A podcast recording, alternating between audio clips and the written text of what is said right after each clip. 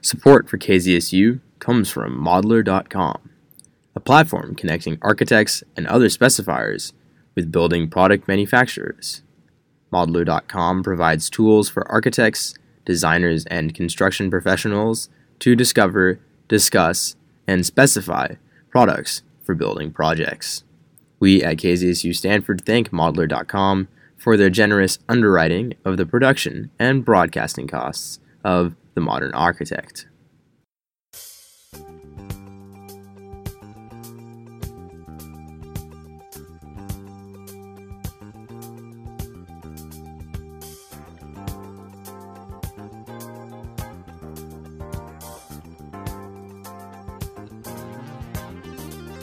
KZSU, Stanford University's FM radio station, broadcasting across the Bay Area on 90.1 FM and across the world at kzsu.org.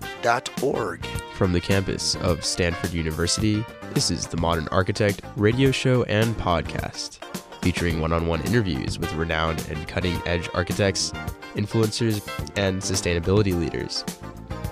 The show and podcast will inform, educate, and illuminate the transformation, joy, and inspiration architecture brings to our cities, communities, and lives. Hosted by architecture aficionado and principal of Accurate, this is Tom Dioro.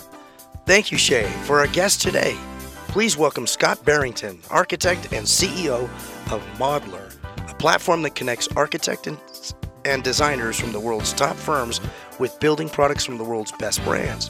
For more information, you can check them out at www.modlar.com. That's www.modlar.com. Hello, Scott. We're excited and honored to have you here with us on the Modern Architect today. Thanks, Tom. It's exciting to be here. Excellent. Scott, tell us how long you've been an architect, what got you into being an architect, CEO of Modlar, and how you even came about Modlar. Right? That kind of sounds like a lot, but let's start wherever you may. yeah, definitely. Um, so I was very lucky or unfortunate enough to grow up in the building industry. Uh, so from the day I was in nappies, I was on building sites, uh, and very early on, I decided being a builder looked really hard work, so I'd go into architecture. Um, so I used to go to the building sites with my dad. Uh, learned a lot about building that way. Then after school, I studied architecture uh, and worked in the industry for a few years. Um, I was always fairly techy and interested with computers and uh-huh. 3D software as well. Um, so my interest in that kind of led me to one of the big frustrations I was finding as working at, uh, in a firm was just it was really hard to get the product information I needed. Okay. Uh, we were getting we had a ton of sales reps coming in, brochures getting dropped off. Everyone's trying to pressure us to spec this, spec that, mm-hmm. uh, but none of the information I needed was actually in the formats I needed. So uh, early on, I started experimenting and actually uh, solved that problem for the firm I was working at internally. Um, okay. Um, we were using some of the tools I had built. Uh, and then I realized that uh, other people were asking to use them too. So we kind of grew the company from there. Uh, I'm originally from New Zealand, hence my funny accent. Uh, but oh, it's now... not funny at all. That's awesome. I, my rugby coach was from New Zealand as well. Shout out to Graham Bell. That's great to hear.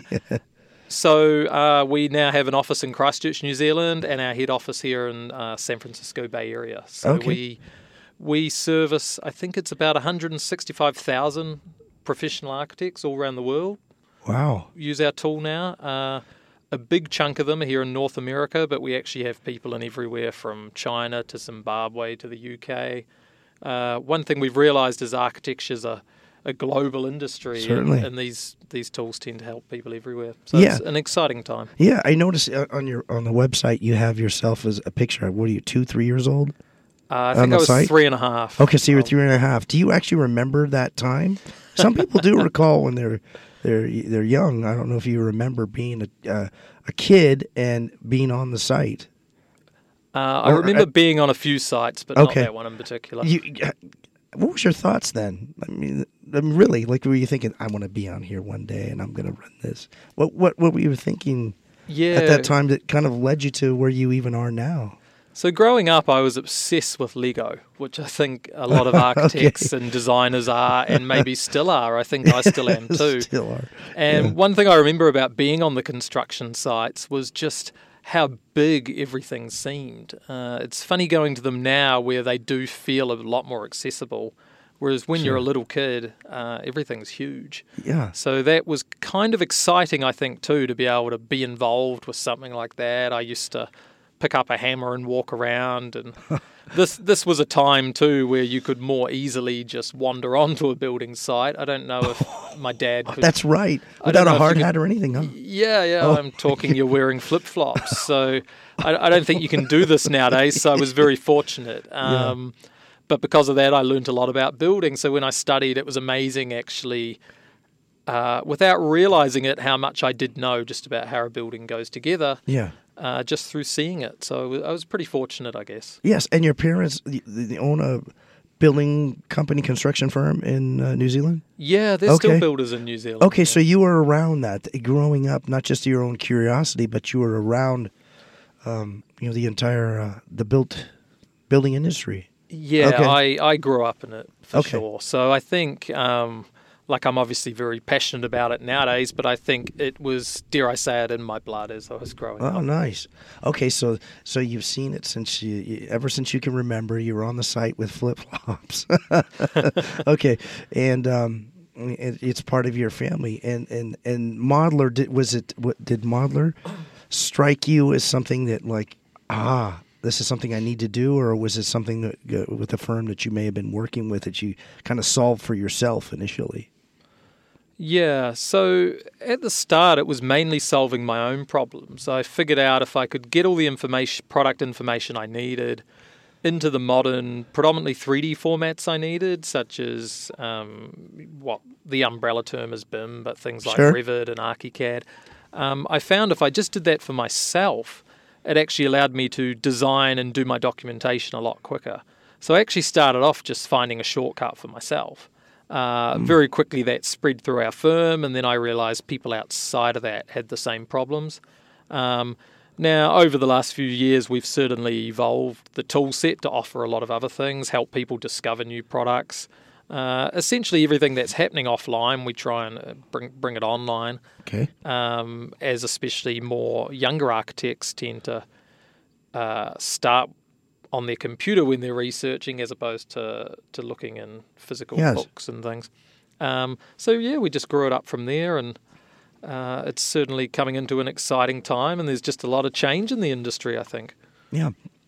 So you, you you took it from your own personal use into actually commoditizing it, and how long ago was this? Approximately. Yeah, about ooh, probably five, five and a half years now. Okay. Um, as I say, we started in New Zealand, uh, and essentially got pulled to North America. We just found we were getting so much interest from over here. Really? Um, uh, How so? Like, was it specific firms or uh, Uh, jobs, projects? I think it's just because we were early on supporting these modern formats. Okay. And no one else was. So that kind of pulled people towards us. Um, even today, we really don't spend a huge amount of money promoting what we do. The, the architects tend to find us uh, because they have a problem and they're trying to solve it. Yeah. What other solutions, if they if they're not utilizing Modlar, um, what other solu- solutions have they traditionally gone to by default? Yeah, well, traditionally, every firm, and they still have this, has a big library that they Okay. keep and maintain, and everyone will admit it's a nightmare to keep maintained. As soon as for things sure. are in there, they you Yeah. know this better than anyone, Tom. um, and also, too, it just becomes overwhelming because there's so many different companies want to reach every big firm, every small firm. It's very hard to get in the door, uh, and because of that, it's a really fine line of not letting anyone in the door, but then you don't learn about anything new. Mm-hmm. But if you let everyone in the door, you don't have any time left to actually get some work done, and Yes. and your boss will uh, be pretty unhappy. So it's a real juggle, and th- that's what we try and solve: is going, okay, people want to learn about the new stuff out there. Uh, so what we try and do is we learn their interests over time, and we can personalize it. So if we know they're into this type of project, they're looking at these type of materials, they work in this part of the planet, uh, we can tailor the information we deliver to them, and that, that just helps save them a lot of time, but actually Yeah. get the benefits of keeping up to date uh, rather than getting overwhelmed or shut out. Yeah, I seen some of the testimonials on the sites, and they were pretty, very excited about it. What are some of the experiences you've had directly with some of the users? Yeah, so we um, like we we have a huge number in the overall network or community now, so it's hard to talk to them all. Sure, I- just I- the few that you've yeah, I'm looking interfaced with. I'm looking forward to the AIA conference coming up to meet a few of them. Um, yeah, so the the biggest one we hear is, "Wow, this just saved me a lot of time." Okay, Um, so save you a lot of time. yeah, because it Okay. may not be that it saves them hours and hours each time they use us, but it may be 30 seconds or a minute or a couple of minutes a few times a week, but all that time adds up. Absolutely, yeah, Yeah. it absolutely Um, that's does. the main thing. And also, too, everything we do is free for the end users. So we, Okay. it was, was not like we're charging the architects. So we're kind of, people tend to like that too. Yeah, Um, yeah. yeah. So they can get. So is it, it relatively easy onboarding for the architects? Super easy. Super yeah. easy, okay. Yeah, yeah. So it's super easy. Uh, people, you know, every day we pull in more architects. They sign up, can start using the tool very quickly. We find it bounces around firms quite quickly. So someone in the office will start using it. They'll pass it around to others who they work directly with and indirectly with. Um, and, and so it's fairly easy there. And as I say, it's all completely free, um, which is great. And also too, because the key thing is, is really what we're trying to build is the tools I wish I had have had when I was working. So I'm, I'm, Yeah. in a lot of ways, it's it's not a selfish endeavor, but it kind of is, where I'm just trying to solve my own problem Yeah. because it was just so frustrating. Yeah. Uh, because uh, at the end of the day, I think most architects studied because they want to design buildings Yeah. They don't want to spend half their time researching and scheduling and looking for information that's hard to find when it probably should be easy. It's it's 2017, so um, that that's kind of what drives us and our, I guess the passion or mission for why we're doing this. Yeah. What? What? Uh, also, how do you put together like your inspiration pages? I took a look at that and thought, oh my goodness, this has more ideas than I could think of. Is that by design that you look for the most inspiring potential solutions?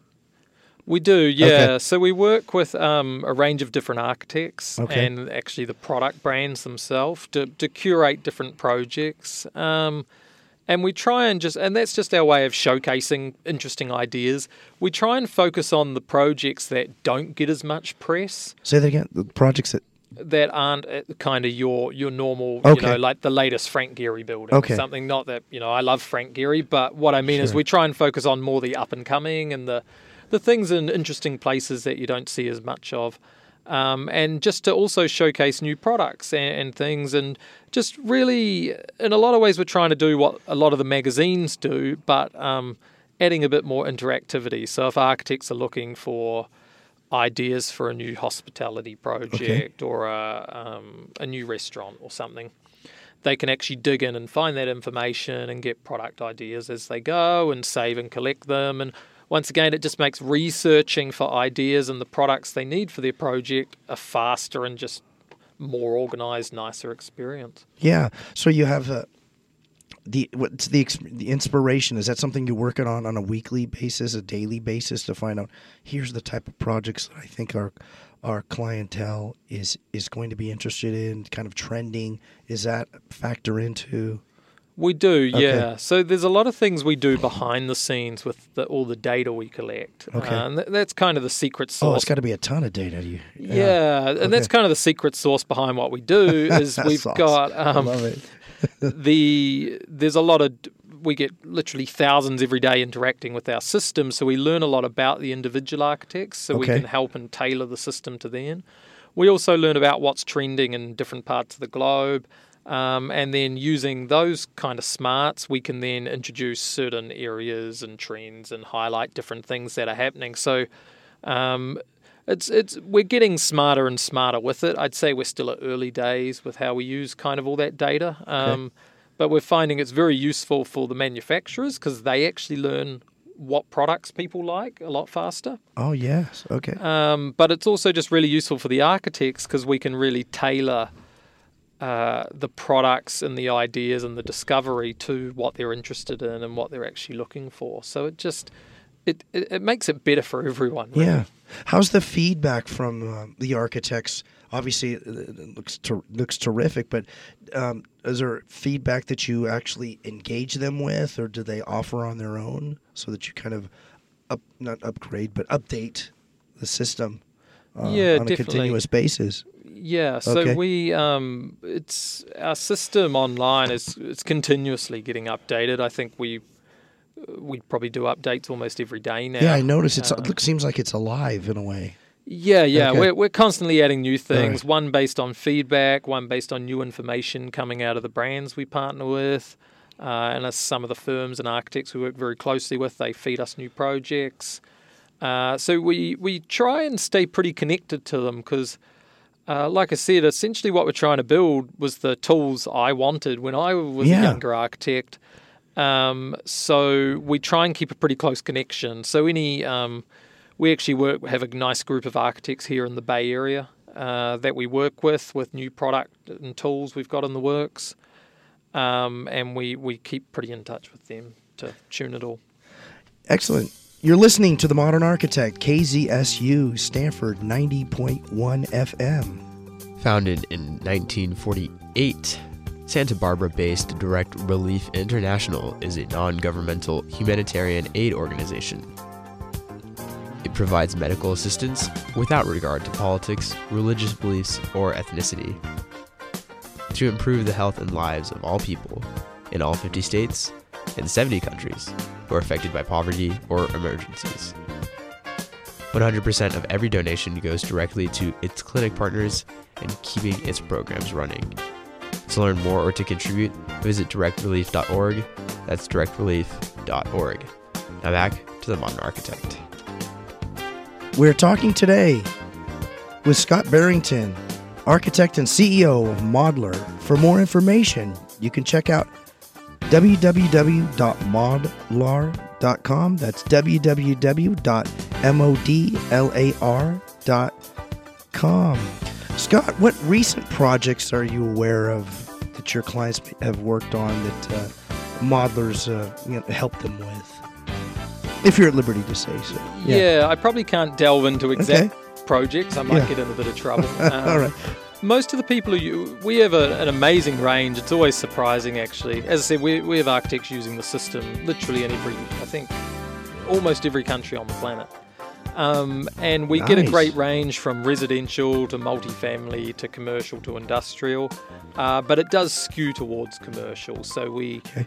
I'd say 65, 70% of our users are predominantly working on commercial projects. Um, and I can't name specific projects, but I mean, we, we have people in, I think it's uh, just over 80% of the world's top 100 biggest firms using the system. So I, Say that again. Eighty percent of the top one hundred. largest architecture firms Okay. on the planet. So I mean, we're you, you know, we're talking um, without naming names. Sure. Everyone knows the big names, and Yeah. so we have architects using them in all sorts of projects. Um, Right now, we tend to focus on North America, so most of the projects where architects are using our system tend to be um, happening here in North America. Okay. Uh, but I do know of a few exciting ones. Really interesting in Asia too now because a lot of big firms here are either working on big projects over in the Middle East and Asia, or they're actually setting up offices there as well. So I know um, of numerous firms. So it's really interesting how we're getting uh, those firms, but there are other offices in other countries using our system um, as a kind of way to communicate. Yeah. Any industries in particular that you see? Wow, there's a you know in the in the healthcare or hospitality. Any industries in particular you see um, quite a lot of um, activity in? Yeah, um, ooh, it's it's different in every location. Sure, sure. Obviously, Yeah. where we're sitting. I'm generalizing, but obviously where we're Oh, sitting, say in the Bay Area then, In yeah. the Bay Area, Okay. like San Francisco, I think every corner is under construction. Yeah. It's I don't know. if people are that happy about it. Um, I've actually got a T-shirt that says San Francisco and it has buildings and tower cranes on it.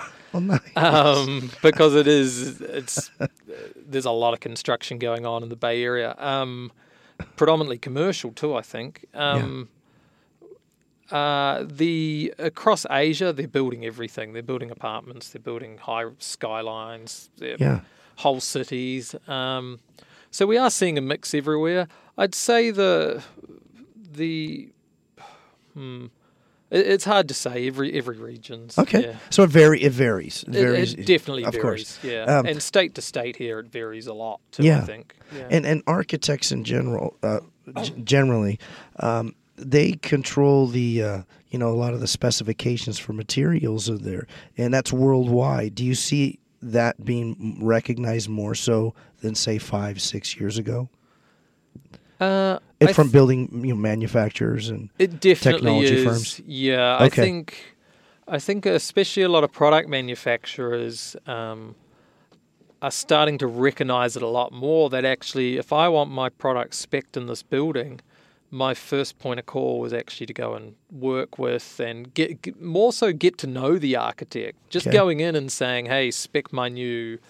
ABC product, yeah, you're normally either there at the wrong time or it's too late. So you really have to build a relationship, and I guess you know this better than anyone, Tom. Is it's a relationship business, which can be good and bad. Uh, Modlar really helps them kind of at the top of the funnel, identifying which architects could be interested in the products and connecting them.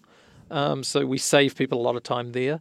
But it's really about uh, you know, you're kind of partnering. You're not just. It's not Good a word, very yeah. transactional thing, um, which can make the industry really frustrating for some newer product manufacturers who they've made a really cool product, but they don't actually understand how to bring it to market. Mhm. Um, especially in products where they can get switched out easily too. yeah. You know, oftentimes the architects I've I've stated this seems like almost every month at some in some facet or some way is it that there's you have your product library, uh, your trash recycle bins, and then your toy box. I use it. It's rather, rather simplistic, but I think I use it just to be on purpose simplistic. Is that you, that you would want to get into the toy box, and that toy box may seem like a lot of material uh, technology, but it's it's actually you know just the quickest solution to specific problems. Yeah. So I think if if you find that uh, you're more in love with the the solutions that you can provide, that's kind of a better mindset. What, what's your thoughts on that? Definitely, yeah. I think you're, um, and it's getting products spec. If you can provide more of a solution, it's it's less likely to get switched out. Is another Okay. one too. Yeah. Um, and you are seeing, especially a lot of these top firms, the materials they use and the products they use, they do use quite a bit to differentiate. Uh, especially interior architecture, you see a lot in the Bay Area now, where you walk in and I think some of them I saw fit out the other day and they had used actually a material from the automotive industry. Um, so they're tr- uh, different firms are using the materials to differentiate. Uh, So they're- they are always, and that's where it's so hard. Is everyone's hungry for new products and new materials and new ideas, but at the same time they don't have all day to spend in, Sure. in PowerPoint presentations learning about them. So it's it's a tricky one. Yeah, and so obviously you've found a terrific niche, and uh, what you, you mentioned earlier that you were sort of brought to the states with the, the solution that Modlar provides. Is it growing exponentially or the same as it did uh, in New Zealand? As far as the, Uh, the, the the architects, number of architects, projects, have you found like, oh, that was a great move for us? Oh, definitely. Like Yeah. we've been here over three years now, so um, most of our life of the company has actually been we've been North America focused. Okay, Um, and New Zealand's a tiny, tiny place. There's four and a half million people, so it's hard to compare. But no, we're seeing um, we, we we get this nice effect really, where the more architects who use our system, the smarter it gets because they can personalize things, leave feedback on products, interact with each other. So we we're we're seeing it growing faster and faster. Uh, especially now as the younger generation of architects is coming up, okay, yeah, uh, they're, you know, without using too many buzzwords, they're all kind of born digital. Everything they do is online. So uh, we really resonate with that group. Yeah. Speaking of school systems, are are you um, making inroads to universities and architecture schools with that their students so they get familiar with what they'll be doing when they uh, not just for school, but when they when they actually are in practice. Yeah, definitely. We Okay. um, well, we we have users in just about every school, architecture school we can think of. Um, because we offer the tool for free, the barrier's so low. Uh, and what we find is for students doing their work, it does save them a lot of time too. So um, for the really mundane pieces, so they what we find is they use the tool at school. Then when they come into a firm, there's no barrier to stop using it. Okay. Um, so so that's great. We are working on putting in some more um, what I'd call enterprisey features, so bigger firms can have a bit more control on. What were you saying? Like enterprisey type? Like um, yeah, so if you're a bigger firm, like dare I say it, Gensler, or or a big firm like Okay. that, um, just as an example, you often it's not a free for all where your architects can just spec any product they want. There's sort of a few checks and balances in place, as you'd know. Um, so we're looking at how we can evolve the tool to allow for that, and just build into some compliance and just Yeah. checking, and allow the the library managers they already have to manage their library um, as well as the the one that's just every product available. Yeah. how how do you if you go from a, a large firm to a, a you know a one to five strong practice, can they also utilize you as their sort of product librarian? Um, In a lot of ways, it, Okay. we're, we're not quite there yet, but th- that's kind of our, our goal is to get to a point where we're giving every architect their own research assistant, and then overall we become kind of the firm's librarian. Yeah, total res- Uh, repository then. Yeah, and Okay. then they can kind of we we have the global library with everything, but then they can have their subset of the stuff they use. Because there's always every every firm have pref- has preferences for certain Sure. products, Yeah. uh, which don't change or they don't change very often. Um, and that may be they don't change because it's too hard to change and get the new information, and maybe as we make that easier, it might be different. But our goal is to just make these kind of fiddly, mundane parts of the business a lot easier and more streamlined. Okay, so that was the design is to, to make that what you call kind of the mundane. Yeah. That was by design. Now, do you do you have uh, users? I'm sure you have users that give you their input, but do you actually act actively seek their feedback in uh, you know with high users? Yeah, we do. So Okay. we, um, yeah, like I, I get emails all the time, and I know our um, our head of design. She reaches out to a lot of people. So what we try and do is when we're working on something new or a new enhancement, we kind of look and go, okay, who's been using this, and let's go talk to them and see how they're. I have to be careful because often I say, "Well, oh, I would have wanted it this way," but I try and step back and go, "Okay, we need we need need more than one opinion." um, and we, we do try and get them involved and we find we get a really good reception because uh, a lot of the times they're like wow someone's here to help me not sell me something Yeah. uh, because we're not selling them anything we this is completely free so there's no barrier and we find we really resonate with them because we we're one of the only people who actually approaches them with something that can save them a lot of time and help them hmm and we're not really asking for anything in return um, Yeah. now, what's in it for us is obviously we work partner with a lot of manufacturers, but um, but the more we streamline the process, it's still better for the architect. The architect would rather have the if a manufacturer wants to reach them, they might as well reach them in a modern way. Yeah, it's much more. Um, uh, obviously, there's a lot of magazines, a lot of periodicals out there in architecture, design, uh, construction, even even uh, even uh, uh, building materials.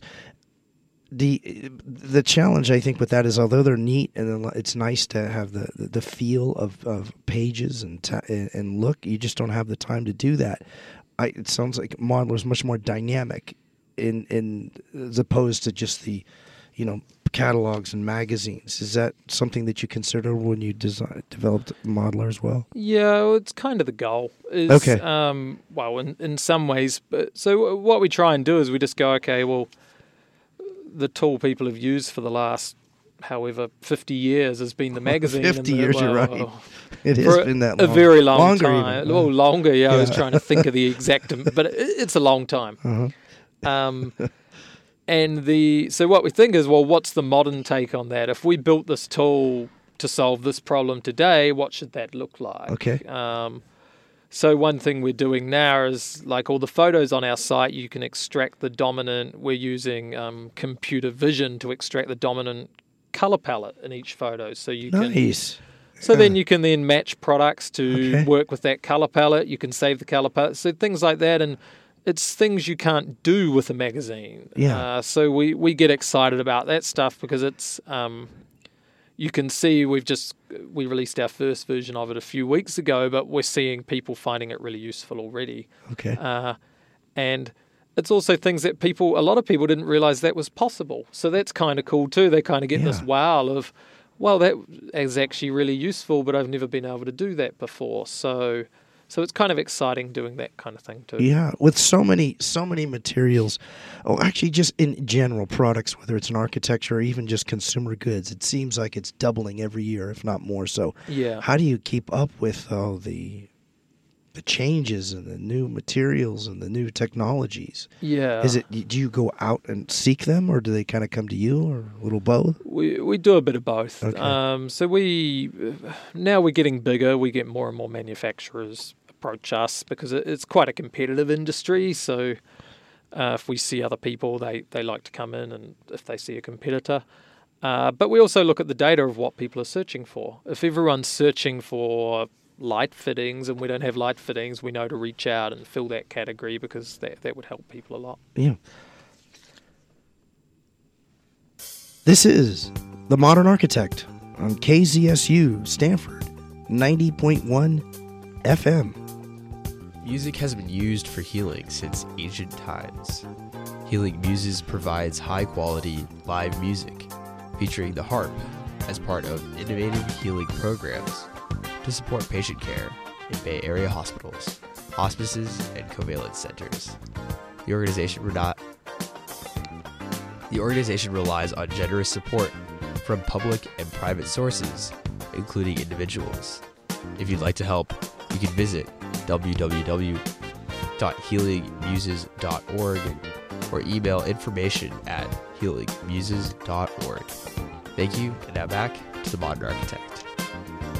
We are talking today with Scott Barrington, architect and CEO of Modlar. For more information, feel free to check out www.modlar.com. That's www.modlar.com. Scott, we were talking about uh, you know the materials and how, how it's so it's increasing probably as we speak, and how do you keep up to date with it? And it's a bit of both. Am I correct? That you seek them, the manufacturers are seeking you. Uh, have you ever tried to quantify the number of products, materials, and technologies out there in the building industry?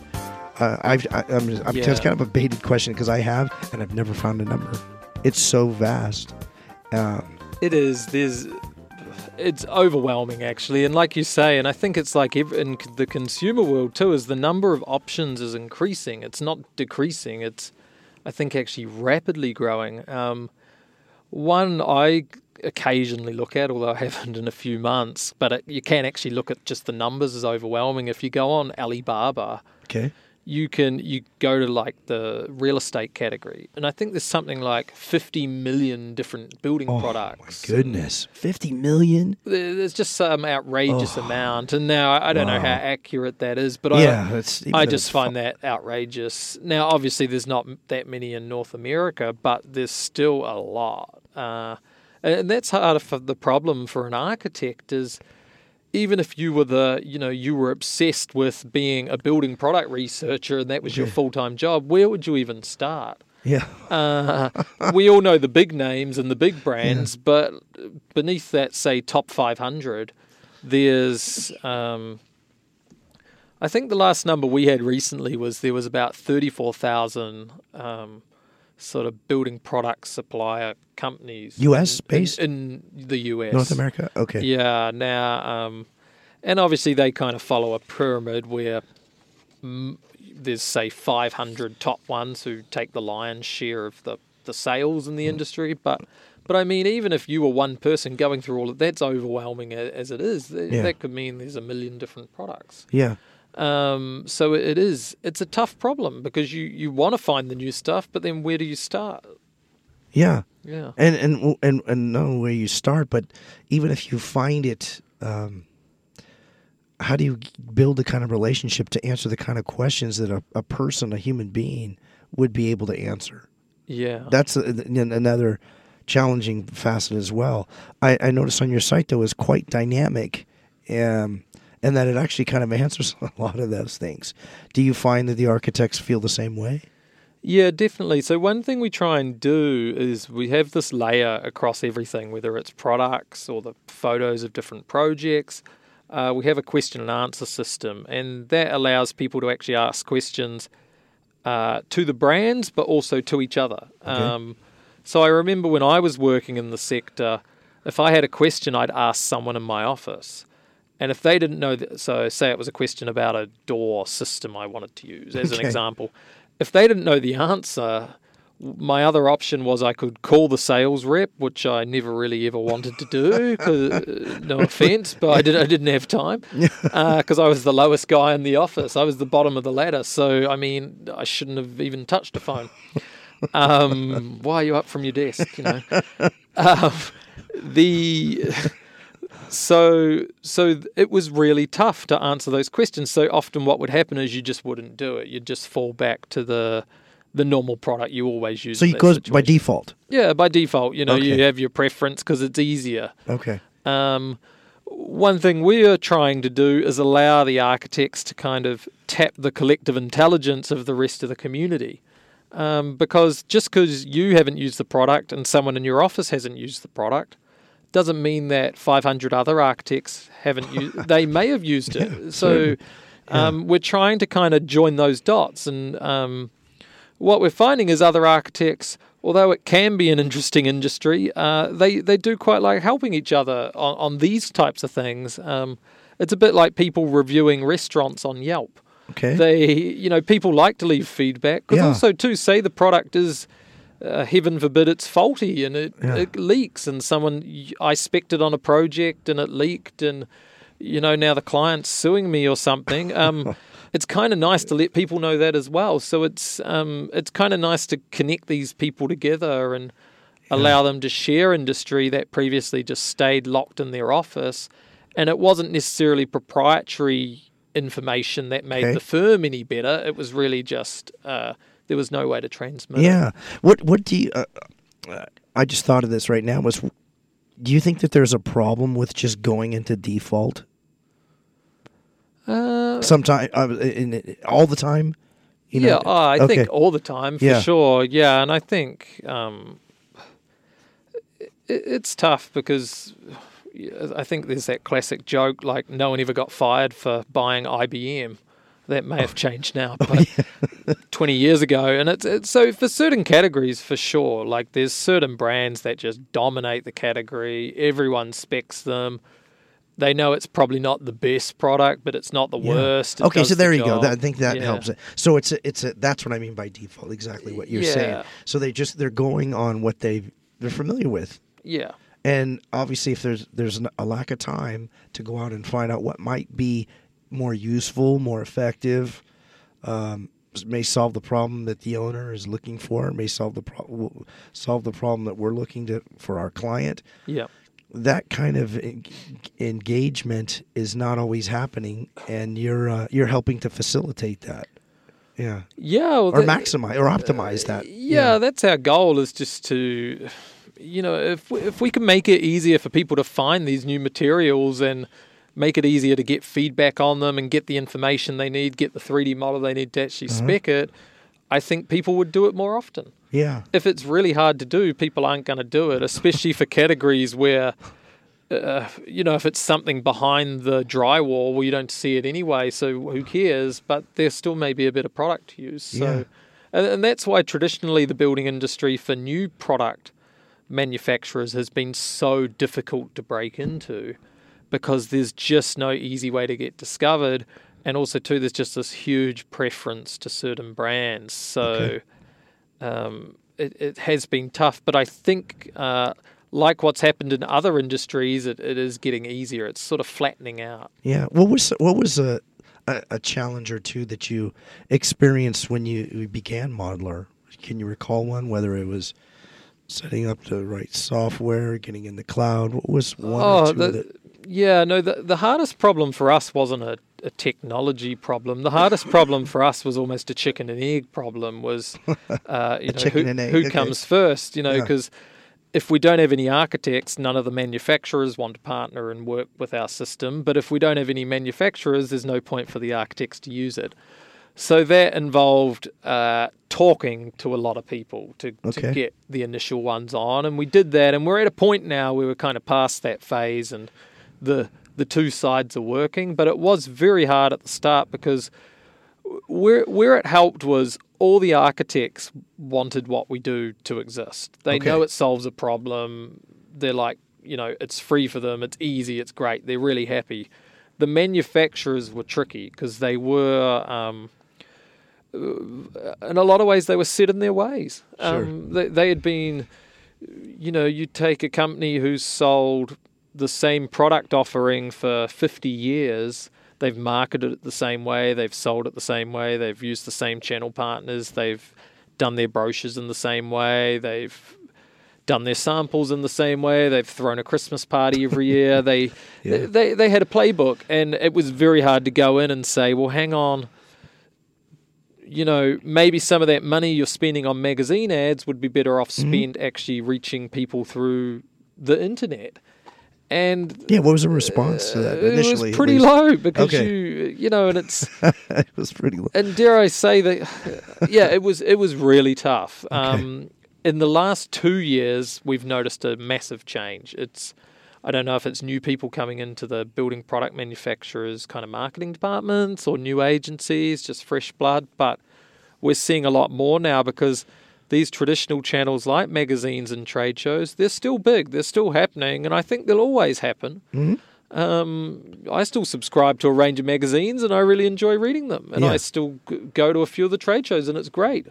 Um, but the the the numbers are reducing slowly. So the number of people reading the magazines, the number of people going to the trade shows is is is getting lower and lower. Yeah. Uh, and I think that's just because the, the modern people coming out of architecture school, they they don't look at magazines or go to trade shows for anything else in their life, so they don't expect to do that when they're working. Is, is the yeah. honest truth? I Yeah. think. Um, Yeah. and when you look at it like that, you're kind of like, well, of course this is happening. Yeah. But when we started trying to convince a lot of these product manufacturers was really tough. Yeah. Um, but you know, we work with some great partners now, and it's definitely we're, we're seeing a big shift. Yeah. Um, Even if you if you take the numbers that we did we uh, uh, talked about uh, a while back, is uh, the fifty million was it for Alibaba? Did they say fifty million? Even if it, that's Something really okay, like say that. that. Say it Yeah. is. It's it's not.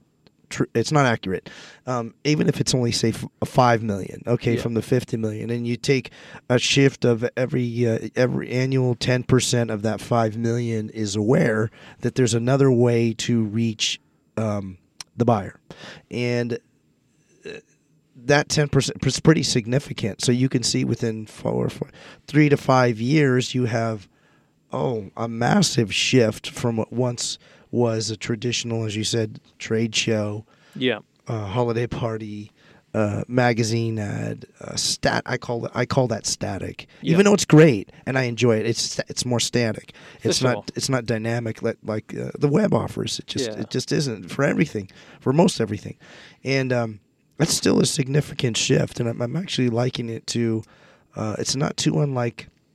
It's a different industry, but the pharmaceutical industry, how the Yeah. the pharmaceutical firms went directly to the physicians, Mm. and then the physicians would diagnose whatever the uh, the remedy would be for their patients, and then they would um, prescribe whatever the, the medicine or the, the Yeah. prescription for the patient. Yeah. And I look at the, uh, the the manufacturers similar.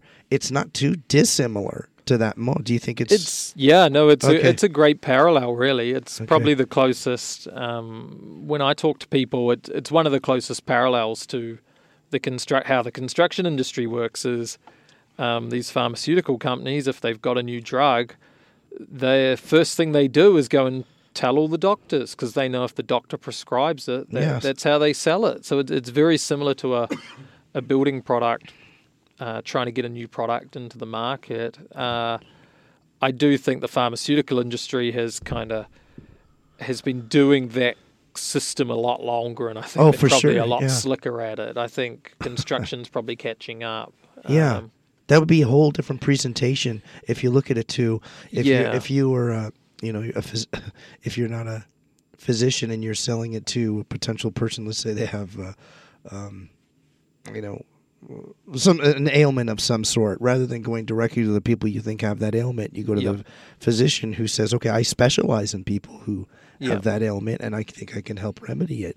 Um, how, what about also the the new technologies, not just the material, but technologies that have uh, come about that um, uh, are are are they, are available and are, are proven? Are they getting into the marketplace as well from, from what you see? You know, like better lighting or uh, oh yeah, you know, yeah. So on the um on the kind of sustainable sustainable uh, yeah. materials.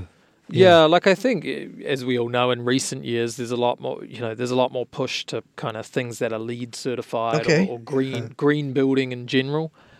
Um, but there, there's some amazing stuff coming through, and, and I think in the next couple of years we'll see. Excellent. This is The Modern Architect, KZSU 90.1 FM, Stanford. The Loop with Drew Deep is a radio show featuring electronic music ranging from house to techno to downtempo and everything that's good in the underground. Each week, the show features releases, exclusive mixes, top picks, interviews, and live guest DJs from around the world. That's The Loop with Drew Deep from 11 a.m. to 3 p.m. on KZSU Stanford. And now back to the Modern Architect. We're talking today with Scott Barrington, architect and CEO of Modlar. For more information, modlar.com. That's www.modlar.com. Scott, how uh, how have you seen the sustainable materials and technologies, say in the last couple of years? Has it increased? I think it's Okay. just yeah, like I think we've all heard a lot of noise about it for I don't know the last ten years really, but I think in the last two to th- well, it just feels like it's happening now. There's a really big push, and there's a lot of kind of really exciting stuff coming out now. Like you know, we're seeing a lot of materials integrating solar panels and things. Like I saw the other day, like this company's bringing out glass that has solar panel in it, and you can't even see it. Uh, No way, really? yeah, Within the glass. within the you know, and you can just see through it like a window. Yet it generates so stuff like that's pretty incredible, and and like they they sell it. They're, well, they're getting ready to sell it. Um, you're seeing solar panels put in roof tiles, all this kind of thing. Um, but I think in general, there's just a way bigger push towards sustainability and green building, and um, and I, I think just people in general are realizing, you know, this is the only planet we've got, and we we need to some, yeah, it's keyword some, um, and we need to stop wrecking it. And I think a big, you know, one of the biggest waste products is building materials, and when we build a building, how much waste there is, and just um, so you're seeing things like prefabrication and things like that reducing waste, and just other ways we can actually not just pick sustainable materials, but actually when we're building, build them more sustainably. Okay. Um, but yeah, there's some amazing products coming out. Um, another one is actually just around the designer buildings. We're seeing a few more designs now that really kind of uh, are built around bringing the outside fresh air naturally into the building instead of forced through HVAC systems. Say that again. So the, the the fresh air is from the outside.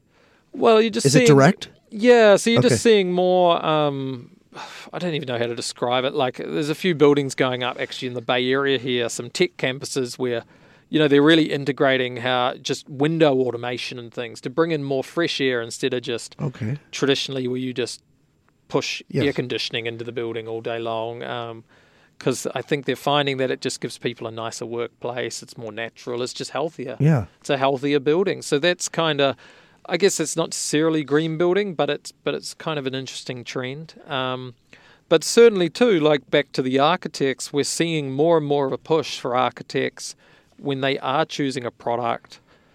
How green that product is is becoming more and more of a consideration. So I think any new companies bringing products to market now are getting the sustainability stuff sorted from the start. They're not. A lot of the older companies had to retrospectively do it, uh, but now, like if you're bringing a product to market tomorrow and you don't have a green stamp of approval on it, you're You're out. uh, you're Not out, but you, yeah. you You probably shouldn't be doing what Yeah. you do. Like you clearly don't get it. yeah. Um, Do you see it more here in in California or even New Zealand, um, or across the country? Do you see it trending? Uh, I think it's happening everywhere. To be Okay. fair, uh, okay. I think here in California, we're all pretty green in general, um, which is great. And, uh, you know, we've been good at conserving water the last few years, so you're seeing that a lot. Um, but I, I think it is happening everywhere. People, you know, countries are realizing that we do we do need to do this. Yeah. it's not it's not really a choice. We do have to make everything more green, and I think you look at how big the building industry is and how much change can be affected through the building industry. It's it's one of the key areas, I think. Yeah.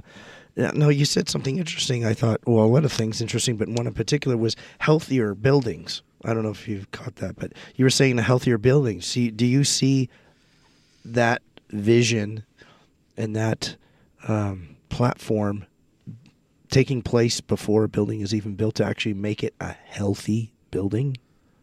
Or healthier, I think you said healthier, but Yeah, know, I uh, think because it makes it sound like it's a living, breathing entity, yeah. which I think it is. You know, I'm a tree hugger's tree hugger, but uh, I, I I like that healthier building, and if you have that mindset about the building, it seems it seems like it, you would be considering the total of the entire uh, the project for not just initially, but for 5, 10, 15, 20, 50, 100 years down. You you uh, Yeah, I think once again we're seeing more of it is, and like you see it here a lot in the Bay Area with, uh, okay, there's a lot of big tech companies with a lot of money to spend on new corporate campuses, so Mhm. they don't have necessarily the same constraints as other people. Um, but a big thing they're doing is, you know, how do we make this a great place to work? And it's not just the perks like free food, it's actually when people are sitting at their desk doing work, is the surroundings you know, are they getting the fresh air and the sunlight and the vitamin D they need? Sure. Things like that. Yeah. And um, we're currently sitting in an underground bunker, so we're we're not getting any of that. Um, it can be arranged though, yeah, couldn't it? it could be. um, so it's it's interesting. I think people are thinking about that more. Um, and especially just you know you're seeing more people working from home or working remotely and just uh, I think pe people are realizing that actually if they are in a good environment, which is often the building, they they do work better. Yeah, Um, and companies are realizing that. I think that actually they're. It's not necessarily about spending as much money as possible on their surroundings and the office environment, but just doing it in the right way can actually improve their employees' lives. yeah. Um, even just a little bit, and Yeah. that that you know is good for everyone. Yeah, you're talking about the indoor indoor air quality. Um, I've read before, actually, several places. I can't quote them, but I know I've read it, and you're welcome to look it up. Um, our listeners and audience is the indoor air quality at times, if not uh, often, may be worse than the outdoor. Have you heard that? I have heard it, Okay. and I believe it. Um, Okay. Yeah, at our, I'm we're lucky in in our office here, um, and I know my guys often get annoyed with me, but I. I always have the windows open. I just open the windows, and we have air conditioning and stuff. And Yeah. it's it's an old building, and it's centrally managed, and we're not even sure how to control it. To be fair, but um, it's an old system. But I always have the windows open most days of the week because it's just nice getting that fresh air, even on a Mhm. cold day. I, I think you feel better. Um, yeah, and yeah, especially a lot of older buildings, I'd say they probably the air quality wouldn't be great in some of these older office buildings. yeah. And when you're saying older, what do you think? Even 10, 15 years ago? Yeah, I do. I Yeah. can't say. If that's I the guess- case, then yeah, it may yeah. be It may be the majority of the buildings may be kind of ill, Oh, well, kind of recovering like I am. yeah, yeah. really? Oh, Yeah, that's yeah. significant. That be, uh, so that means that there is the technology and there are solutions that you can minimize that poor indoor air quality. Is that an example of an architect saying, "Look, we want to make a building more healthy"? I think yeah. I just came up with this while we've been talking, Yeah, Scott. yeah. So, but the, but really, but that you you touched on something when you said a healthier building. Yeah, I think it's definitely Okay. a tr- like from from the architects we see using our system, and when we talk to them and see the projects, you see just in the architecture, there's definitely a trend towards that of kind of. I think really thinking about okay, not just how do we maximize the floor space, but how do, how are people actually going to work in this building Mhm. and because they're going to be there 40, 50 hours a week. So how does it, if we can make it a little bit better, that's great. Yeah. And I think people appreciate it. Oh, absolutely. Now, if you if you take an architecture firm, even if it's just one to five strong, and how they receive and uh, their information for materials or new technology for what's existing, and you implement Modlar with them. How much, if you ever tried to quantify a percentage of time that they may save or speed that they may um, be able to expedite um, their specifications? Yeah, we it's pretty hard to put an exact figure Yeah. on it because we don't have every product yet. We're we're Okay. trying to get there, but um, what we find is that we just start becoming a key piece of their workflow. So it's not that they'll sit down and save an hour using us, but they might save a minute here, a minute here, a couple of minutes there, ten minutes there, uh, and all that time does add up. Sure. Yeah. Um, so we, we do see they get a good ROI, for lack of a better term, um, just because all that little time does add up, and also just the frustration of finding the information. They didn't have to email someone to get it; it was there. They didn't have to ask ten people in the office this question because someone had answered it.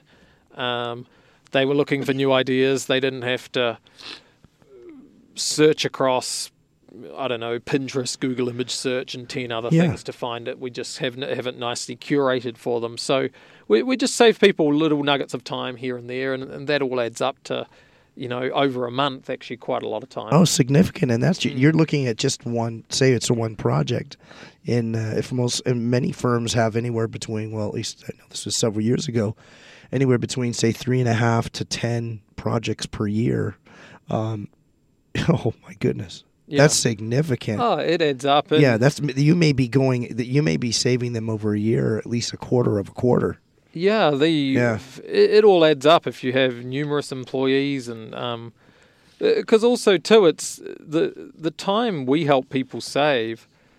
No one wants to be doing that time anyway. They want to be designing. They want to be doing the bits they went to Yeah. university to do. They don't. uh, The especially product research and that kind of stuff. Mhm. You know, it is all stuff we can get speed up. So they don't. They don't want to do it. If we can speed it up, it's great. Their boss doesn't really want them doing it. He just wants he or she just wants to make sure it's accurate. Yes. Um, and and that's that's the exciting part, really. Scott, it's been terrific having you here today. We really appreciate you coming out to Stanford. Really do. Um, we're honored you've been our guest, and thank you for your generous support of KZSU Stanford, the uh, Modern Architect Radio Show and Podcast. It's an honor to have you, and uh, hope you come back again soon. Yeah, no, thanks so much, Tom. You guys have been awesome, and um, we'll we're happy to support someone in the Bay Area and just be involved with promoting modern architects. Excellent. We're uh, we're happy you came. You've been listening to the Modern Architect. I'm Tom Dioro. Our guest today has been Scott Barrington, architect and CEO of Modlar, a platform that connects architects and designers from the world's top firms with building products from the world's best brands. For more information, see www.modlar.com. That is www.modlar.com. Join us again next time when we welcome another outstanding architect, engineer, influencer, or civic leader committed to positive and sustainable cities, communities, and lives. The Modern Architect is recorded at Stanford University Studios in Palo Alto, California. It is a production of KZSU Radio. The recording engineer and production manager is Akshay Jaggi. Assistant engineer is McGregor Joyner. And we're all assisted by Bryce Carter. The executive producer and host of The Modern Architect is Tom Dioro. Thank you for tuning in this week and listen in again next week on Monday morning at 10 a.m. for another episode of The Modern Architect. Very good.